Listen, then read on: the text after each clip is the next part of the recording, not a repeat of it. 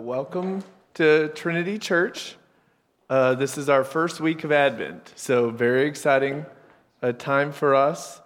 Thank you for everyone who joined us at the Walmart outreach yesterday, everyone who prayed for it. It was a good time. Had a lot of people passing through.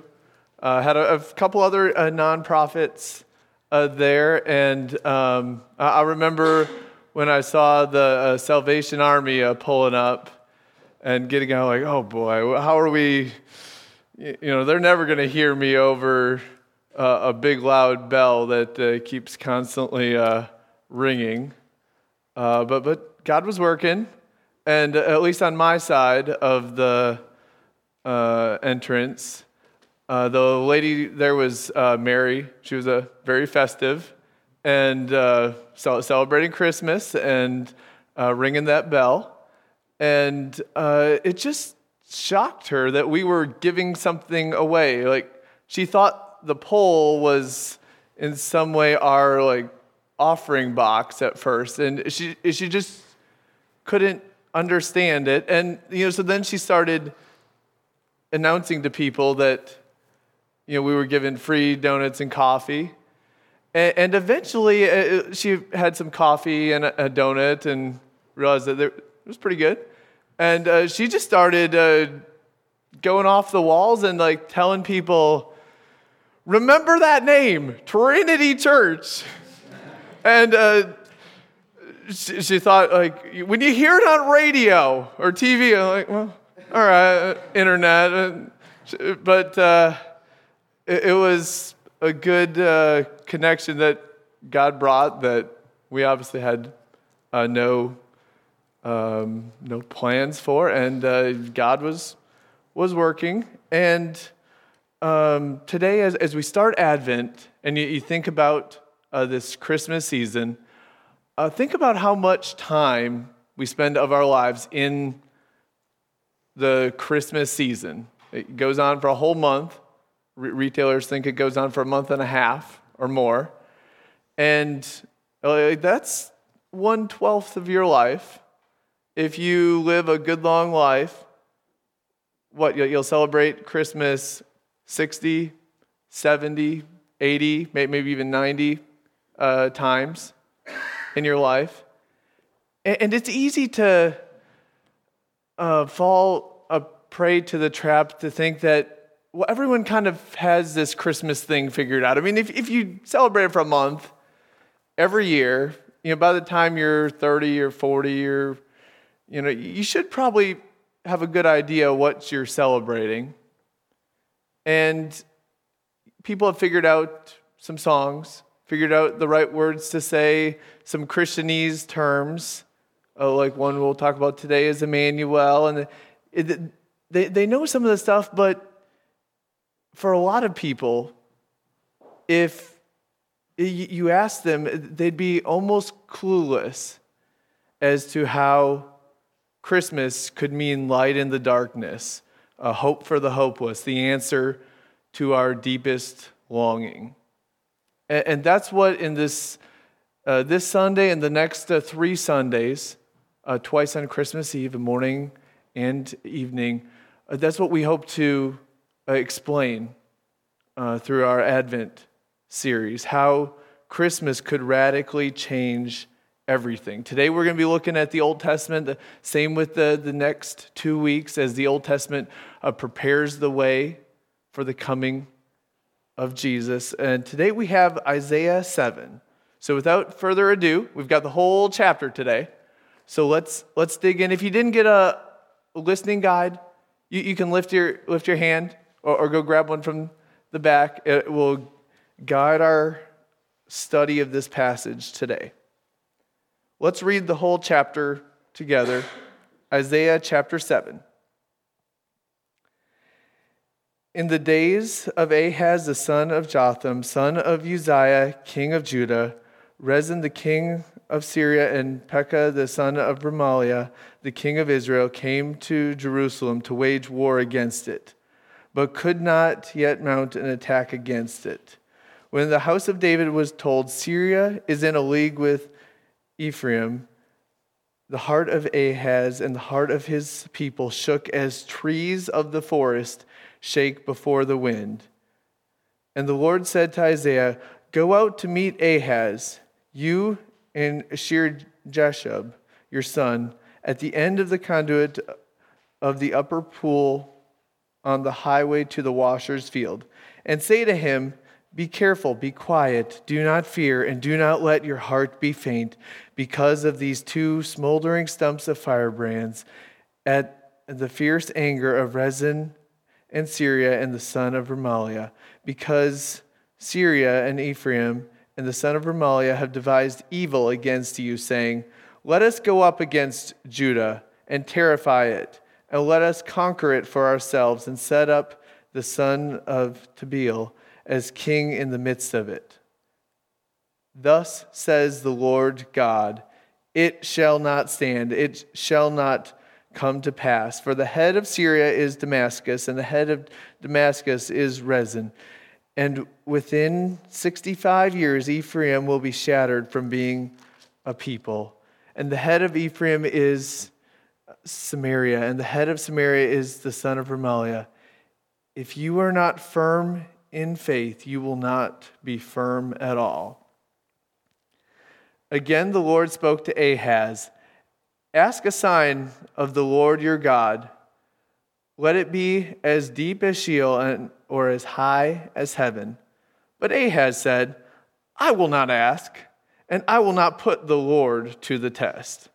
And he said, hear then, O house of Israel, is it too little that for you to weary men, that you weary my God also?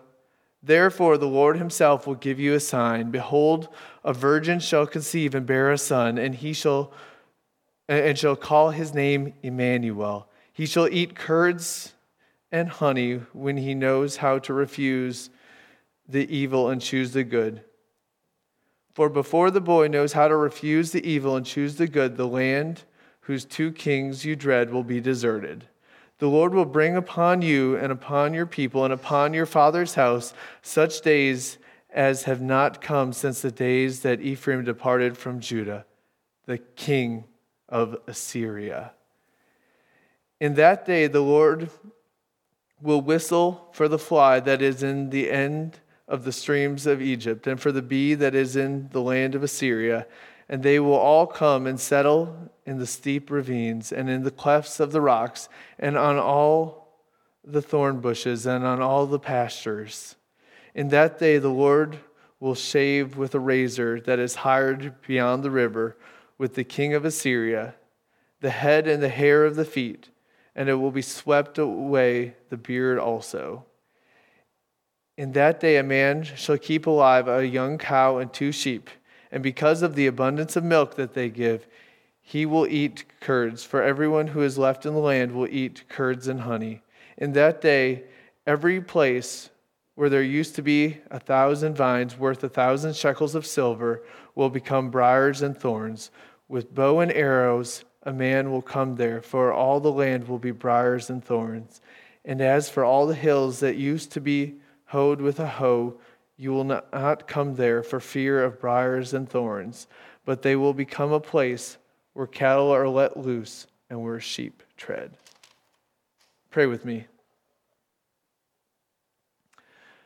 God, I pray you would quiet our hearts, that we would set aside the busyness, tune out the noise of all the things in our minds that we have to get done, to do later today, that we would study this passage well and would see Jesus, our Immanuel, God with us. I pray that your Spirit would reveal him to us, that we would be attentive to the Spirit as he teaches us, and that we would go from this place changed because of your word. In Christ's name, amen. All right, so we've got the whole chapter today. Our focus is primarily going to be on verse 14. You might have it on a coffee mug, on a Christmas decoration, But before you get the tattoo for your Christmas present to yourself, it's good to understand this verse in context and what it actually means. Now, this is a prophetic narrative, so what we're going to follow the flow of the passage, and in the process, what we'll see three truths from this prophetic narrative as we go. So, starting off, the first 9 verses here give us the difficult situation going on for Judah and Judah's king, Ahaz. You have in verse 1, Rezin, king of Syria, Pekah, king of Israel, are trying to force Ahaz and Judah to join them in alliance against Assyria. Ahaz is young. He took the throne when he was about 20 years old. As we see in verse 1, he's pretty well worn out from his first war with Israel, Syria. And they didn't take Jerusalem, but it's only a matter of time, and now they're back again, ready to attack. It is a rough condition for Judah. They are far outnumbered. I like the description. Look at verse 2. It says, and the heart of his people shook as the trees of the forest shake before the wind. The general feeling in Judah of Ahaz 2 is fear, panic. They feel like they're doomed, that they have no chance, and they know that if they don't win this war, if Syria and Israel defeat them, their power is gone, and very possibly their lives too. Look at verse 3. And the Lord said to Isaiah, go to meet Ahaz, you and Shear-Jashub, your son, at the end of the conduit of the upper pool on the highway to the washer's field. So Ahaz is fearful, and Isaiah comes to him. That location, it may just seem like, okay, that's where he was, but it actually reveals what Ahaz is doing. He's looking to secure his water supply for this war that about ready to start. He knows the siege of Jerusalem is coming. Got to secure his water supply. He's concerned, worried, fear, and that's where Isaiah finds him. And what does Isaiah tell him? Verse 4, be careful, be quiet, do not fear, and do not let your heart be faint. So 4 imperatives, repetition of words of assurance to Ahaz. Now, it is natural to fear in this situation. It didn't look too good for Judah. It didn't look too good for Ahaz. But the call here is to overcome that fear. More details to come in the following verses. I like how Calvin describes this fear. He says, it is impossible, I acknowledge, not to fear when dangers threaten, for faith does not deprive us of all feeling. On the contrary, the children of God are undoubtedly moved by 2 kinds of fear, one of which arises from the feeling of human nature, even though they be endued with perfect faith. The other arises from the weakness of faith, for no man has made such proficiency as to have any remains of that distrust against which we ought continually to strive. We must not, therefore, understand the exhortation of the prophet, meaning Isaiah, to mean that the Lord forbids every kind of fear, but he enjoins believers to be armed with such firmness as to overcome fear. And if he had said,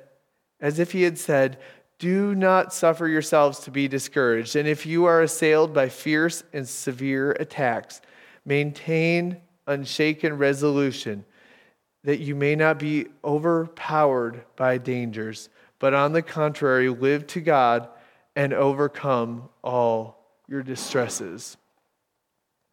Isaiah is calling the king to reconsider his fear, to think carefully about his response, to exercise courage and leadership, not just to go along with how everyone else seemingly in Judah what was feeling at the time about this attack that was about ready to start. And to ease Ahaz's fears, look how Isaiah presents the fierce anger of these kings. And do not let your heart be faint because of these two smoldering stumps of firebrands, at the fierce anger of Rezin and Syria and the son of Remaliah.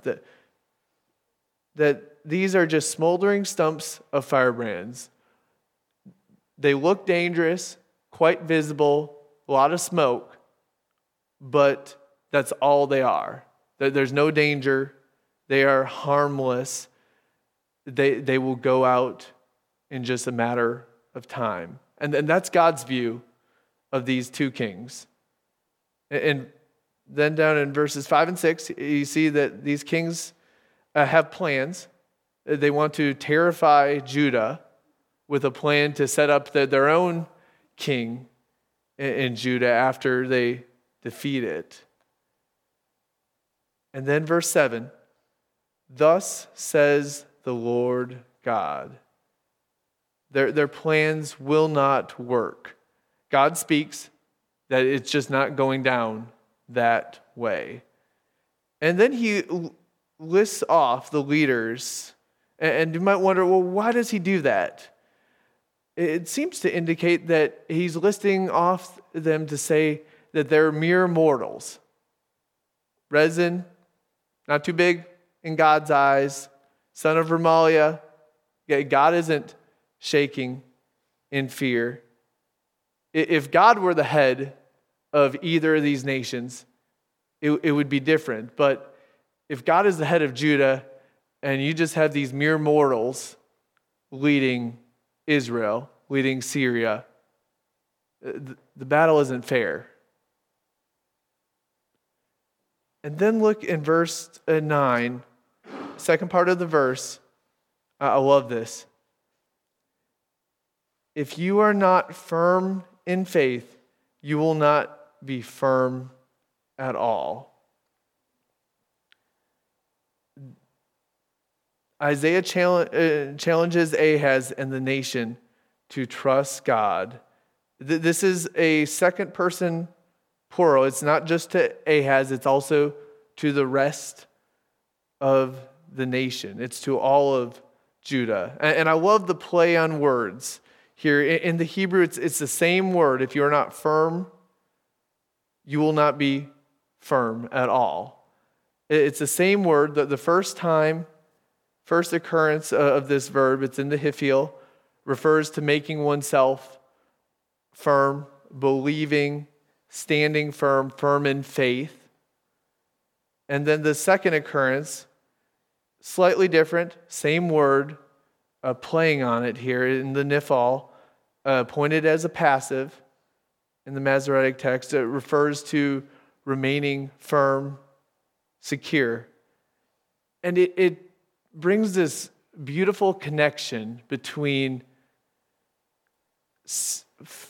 spiritual well-being, firmness and faith, and physical well-being. That those two are connected. That if they are not firm in faith, they will not be firm at all. Their physical well-being is connected to their spiritual state and their spiritual well-being. For Ahaz, he already has his mind made up what he's going to do. He's going to make a treaty with Assyria. He's going to have to pay huge tributes to Assyria for that protection.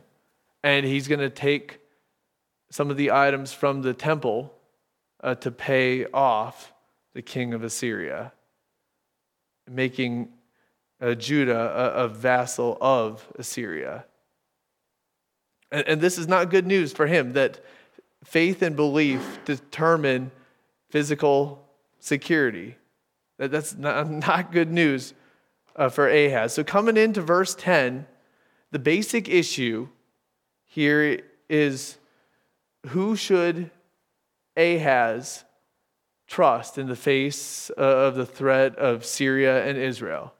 Is he going to trust the Lord God, or is he going to trust in Assyria? So then in verse 10, again the Lord spoke to Ahaz, "Ask a sign of the Lord your God. Let it be deep as Sheol," that's pretty deep, "or high as heaven," very high. But Ahaz said, "I will not ask, and I will not put the Lord to the test." So God offers him a sign. Just a little tip. If God offers you a sign and tells you to ask for a sign, not the time to refuse and to play, "Hey, look, I'm more spiritual than God." Doesn't work out too well. God calls his bluff, points out his hypocrisy, and reveals his heart as a wasteland void of faith. Ahaz has his own plan for how he's going to deal with his terror, this terror going on, and it doesn't involve trusting God. He doesn't want a sign. He doesn't want to, in any way, shape, or form, be tempted to believe God. He wants to do what he has already devised in his mind to do, and trust in Assyria. Then verse 13, and he said, "Hear then, O house of David, is it too little for you to weary men that you weary my God also?" So God accuses the royal house of David of wearying him. Ahaz certainly is angering God, and he isn't alone. The rest of the house has done the same, is wearying God. And at this point, but before we go any farther, I just wanted to make a brief application. This is a prophetic passage. This is a prophetic narrative. And part of how narrative works is it presents characters. Sometimes characters to emulate, sometimes characters not to emulate. Ahaz certainly is in the latter category. His unbelief is obvious in this passage. It is glaring. He has no desire to believe God. He doesn't want a sign. He isn't changing his mind. He is without faith. And that leads us to the first truth, that you cannot please God without faith. We hear this in the New Testament in Hebrews, in a didactic section, that you cannot please God without faith. You must come to God in faith. Anselm's famous principle is, "I do not seek to understand so that I may believe, but rather I believe so that I may understand." Augustine argued in the same vein, that you must first believe to have understanding. And that belief, that faith, is ultimately a gift from God. Ahaz did not come in faith to believe God. He came with his mind made up. He's making a treaty with Assyria. He is going to trust in that alliance, not in God. And he has no desire for a sign because of that. If you are not a Christian here today, I would call you to cry out to God for faith, that you would believe him. Don't close yourself off to what God has said in his word. Doubt your doubts. Come to any of us here at Trinity. Let's talk. Let's dialogue during this Christmas season about your objections to the faith. Let's walk through, and we want to show you Jesus. And for Isaiah, faith is not an abstract concept. It works itself out in answering the question, who or what are you trusting in? Faithless Ahaz was trusting in Assyria, trusting in his own wisdom, dominated by his own fears, not dominated by faith. And his story reveals a deep reality that actions reveal heart, that words may have mixed reliability. Here he's putting on a show, saying some nice sounding words like, I don't need a sign. No, his actions reveal where his heart truly is. And I bet a lot of us in this room would confess to be trusting in our triune God and him alone. But do your actions support that claim? Or am I hedging my bets with God?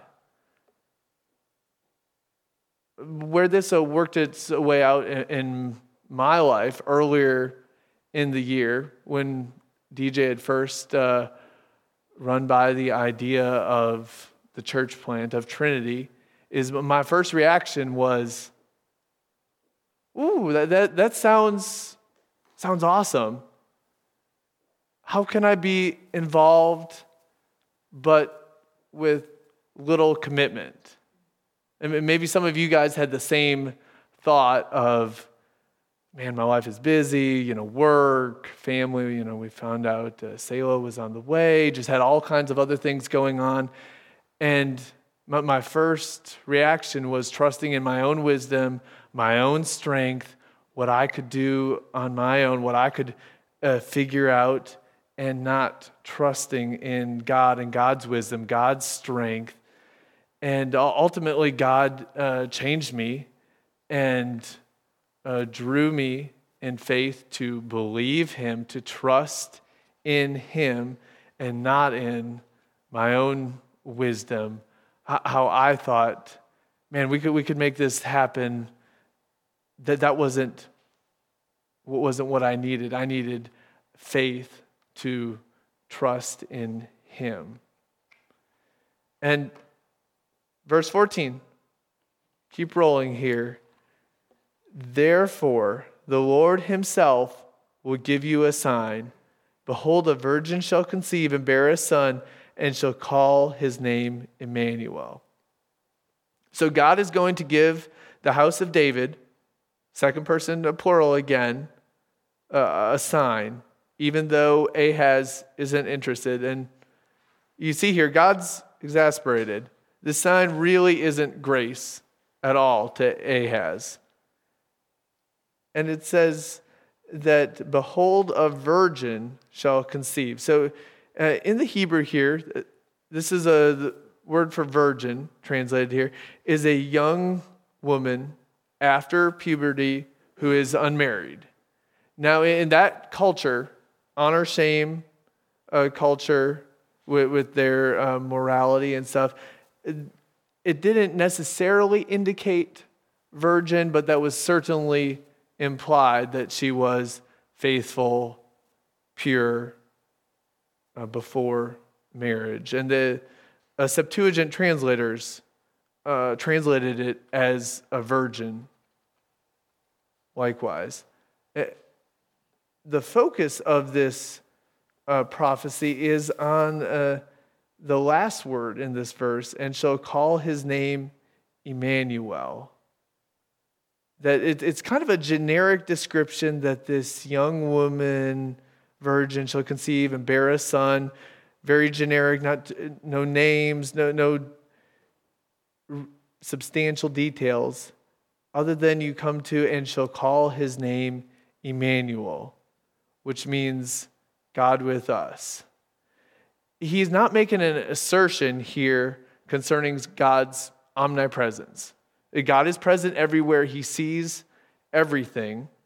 Surely God was present in Judah, just like he was in that sense present in all the world, in all the nations.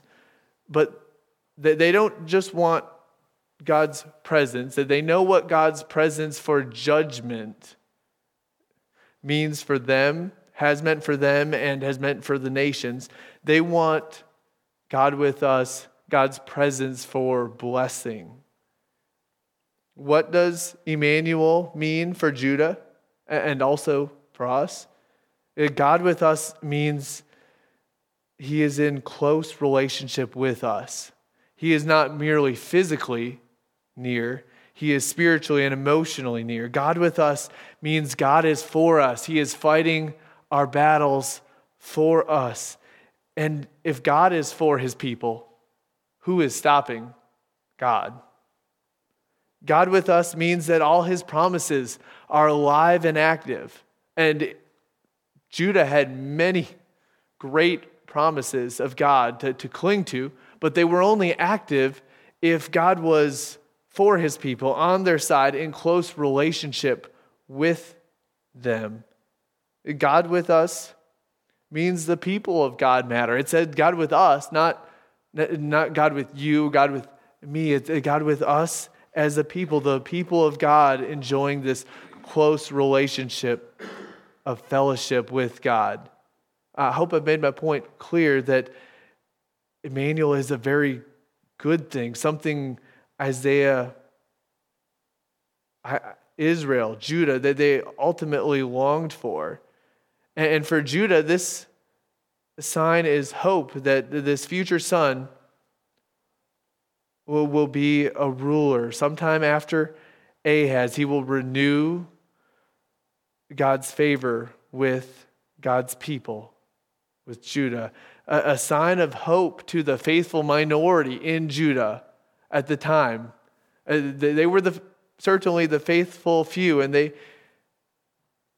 had a hard time finding a reason for encouragement as they looked at the leadership of the nation at the time, as they looked at Ahaz.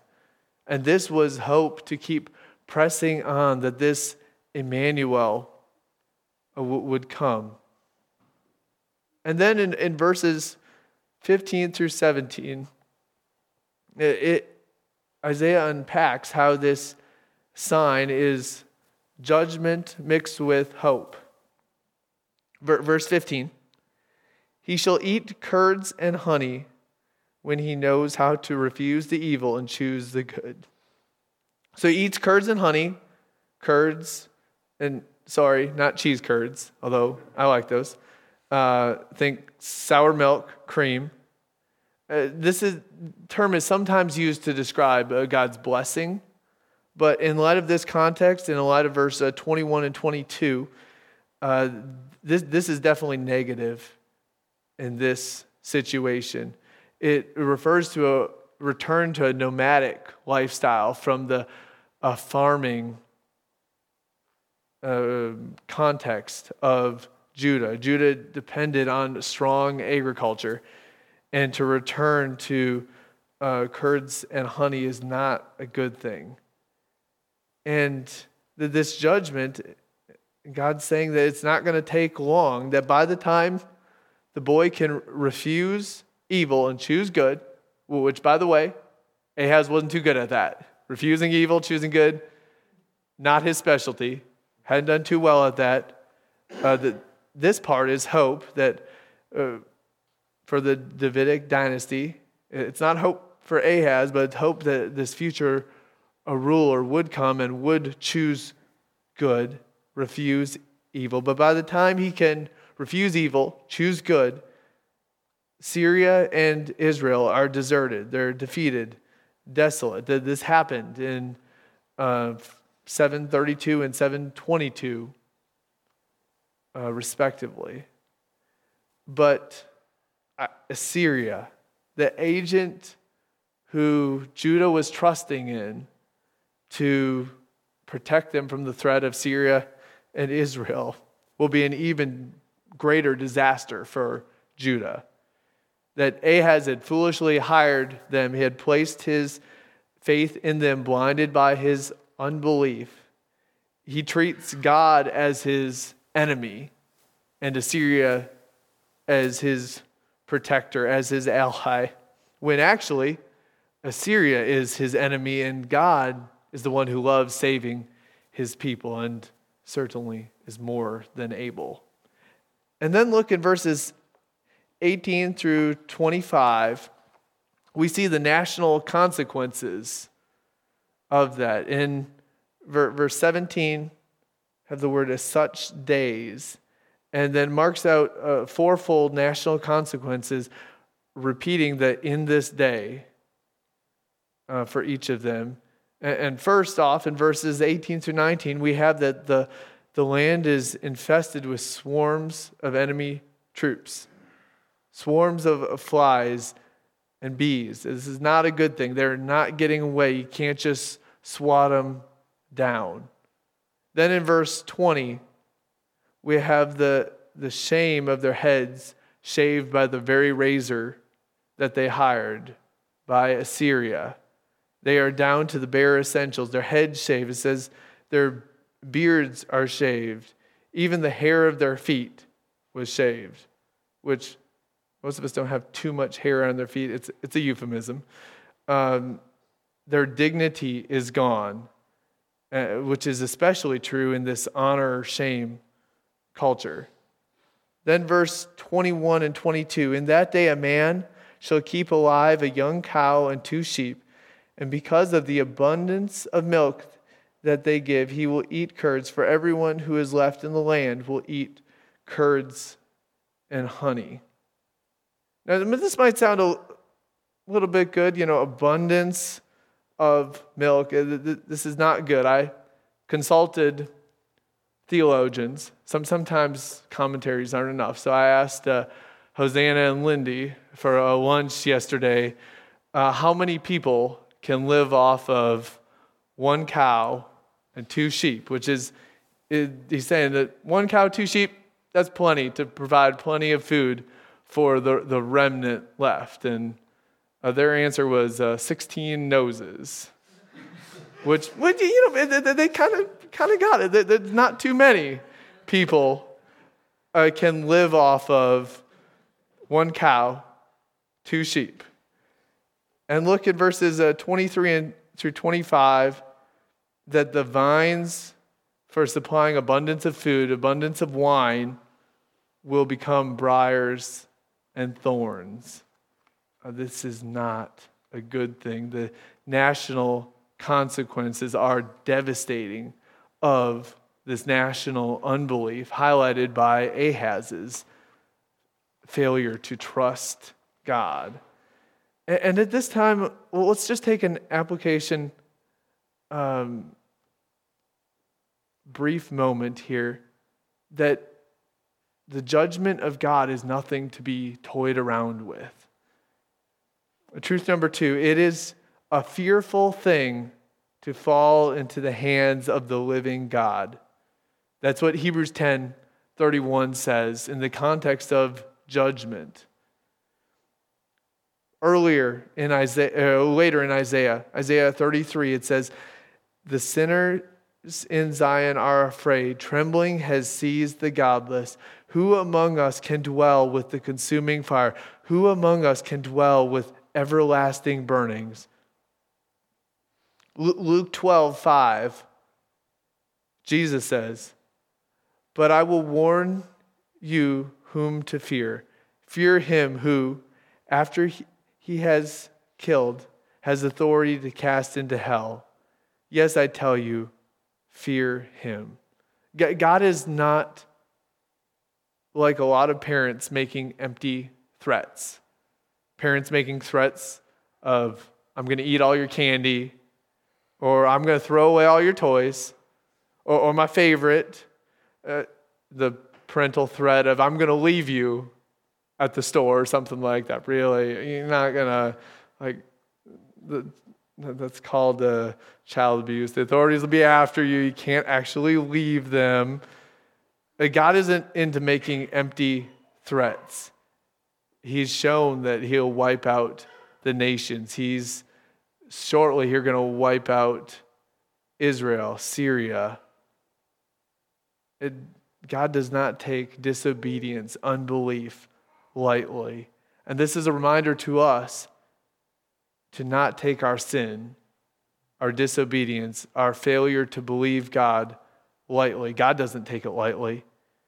But today, if you're living in sin, you should fear. You should fear this God who brings judgment. His judgment is nothing to dismiss, to set to the side, to ignore.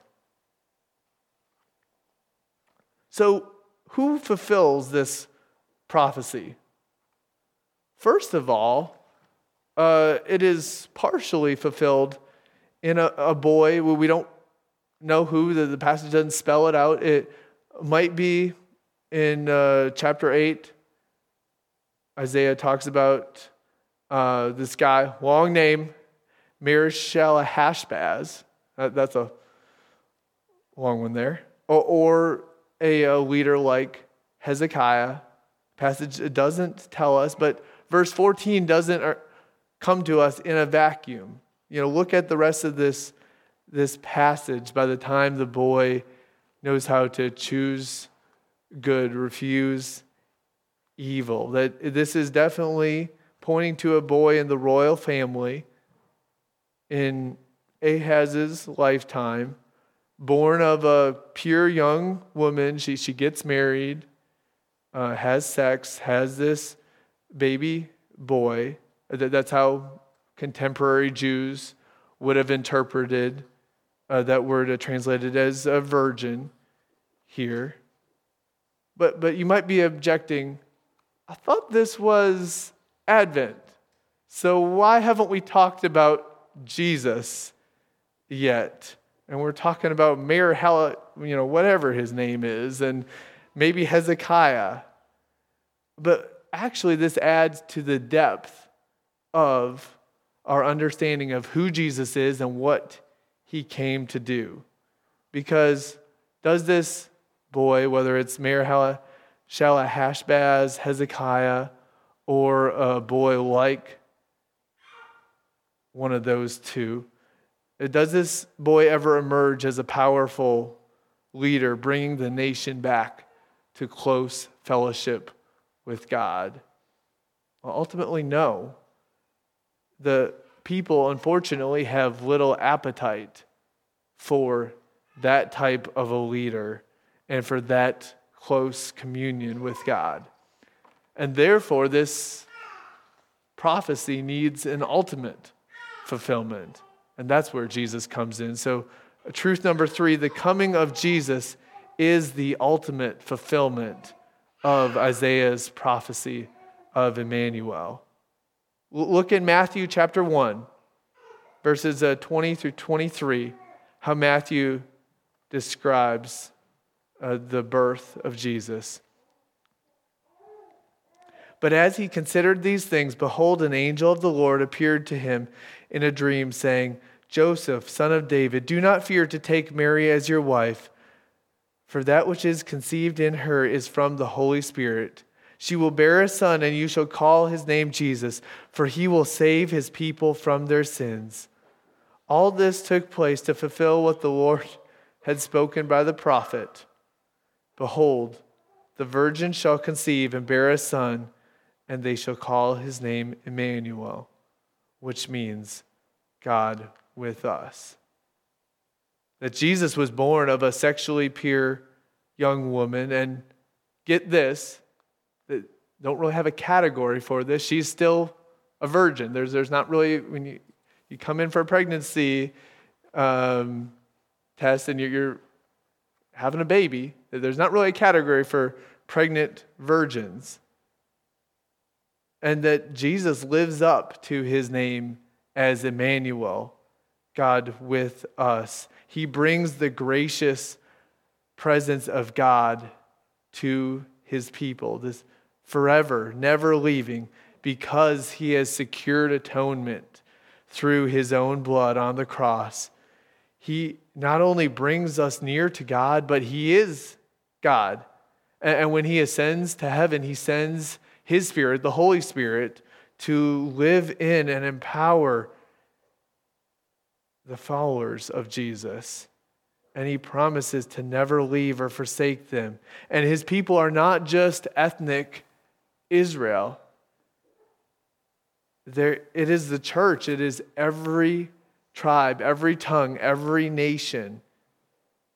Again and again, always, Jesus chooses right, refuses evil, even under the toughest of circumstances and greatest of temptations. Origen proclaims Jesus' uniqueness in that he rejected evil and accepted good from the beginning of his life to the end. That wasn't done by anyone in the Old Testament. So how does this truth impact us this Christmas season? If you are not a Christian here today, this is the Jesus we have to hold up to you. You've heard the songs, you've sung about Immanuel, but do you have a desire to be near to God? To be near to this Jesus, to have him bring you in close fellowship with God. And if you are a Christian, this truth should reinvigorate our joy this season as we celebrate Jesus' birth. This is a birth worth celebrating. This is a king worth bowing down to. This is good news and great joy to all people who trust in Jesus as king, born of a virgin in the humblest of settings. This is Immanuel, God come to dwell with his people, God with us. This is Christmas. This is our Christmas message. And at this time, we have the privilege of celebrating communion as it reminds us that our Immanuel, God with us, has come. If you are a Christian, Jesus has brought you near to God through pouring out his own blood, through sacrificing his body on the cross. It was nothing we did. It wasn't us trusting in our strength, our wisdom. It was the wisdom of God at work in the death of Jesus on our behalf. We partake the Lord's Supper together as a church to make much of him, not to make much of ourselves, not to make much of Trinity Church. We're about the name of Jesus, Immanuel, God with us, bringing us into close communion with him. So if you would, join me, stand. We're going to read this passage from 1 Corinthians, from the Apostle Paul. Read the underlined portion with me. For I received from the Lord what I also delivered to you, that the Lord Jesus on the night when he was betrayed took bread, and when he had given thanks, he broke it and said, "This is my body, which is for you. Do this in remembrance of me." In the same way also he took the cup after supper, saying, "This cup is the new covenant in my blood. Do this as often as you drink it in remembrance of me. For as often as you eat this bread and drink the cup, you proclaim the Lord's death until he comes. Whoever therefore eats the bread or drinks the cup of the Lord in an unworthy manner will be guilty concerning the body and blood of the Lord. Let a person examine himself then, and so eat of the bread and drink of the cup. For anyone who eats and drinks without discerning the body eats and drinks judgment on himself." You can take a seat. Let's take a time of meditation here as we prepare for communion. Communion is for those of us who have trusted in this Jesus, Immanuel, God with us, God come to dwell with us, God come to bring us into close communion with us, God who is for us, fighting our battles for us, for those of us who've trusted in that Jesus and been baptized to proclaim to the church and to the watching world that we identify with Jesus. We're not a closet Christian, but we proclaim that loudly, that we identify with Christ. We also give during this time a basket in the back, also online giving. And then we celebrate this Jesus. It is not meant to just leave us in reflection concerning our sin, but is meant to give us joy. And we should sing and worship this Jesus during this season, that people are going to be excited all around us, but many excited for wrong reasons, reasons that don't ultimately satisfy, that don't bring joy, that goes beyond this season, goes through the rest of the year, that goes to end of life, that goes forever. We have this joy. It's found in our Immanuel, God with us. So let's pray and then celebrate the body of Christ broken, given for us, the blood of Christ poured out on our behalf. Father God, thank you for sending us Jesus. Thank you that this prophecy out of the mouth of Isaiah, hundreds of years before the coming of Jesus, thank you that no boy born in Judah could ultimately fulfill this prophecy, that no leader rising up during Ahaz's life ultimately brought God with us, God's people, into close communion with you.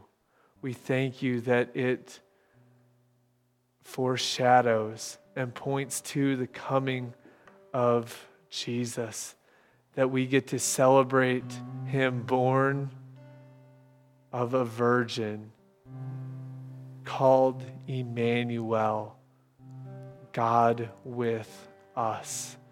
We thank you that we get to live in light of the coming of Jesus, that we get to celebrate who he is and what he's done for us, and that our lives are changed because of that. We have true hope. We have a lasting joy because of the coming of Immanuel, God with us.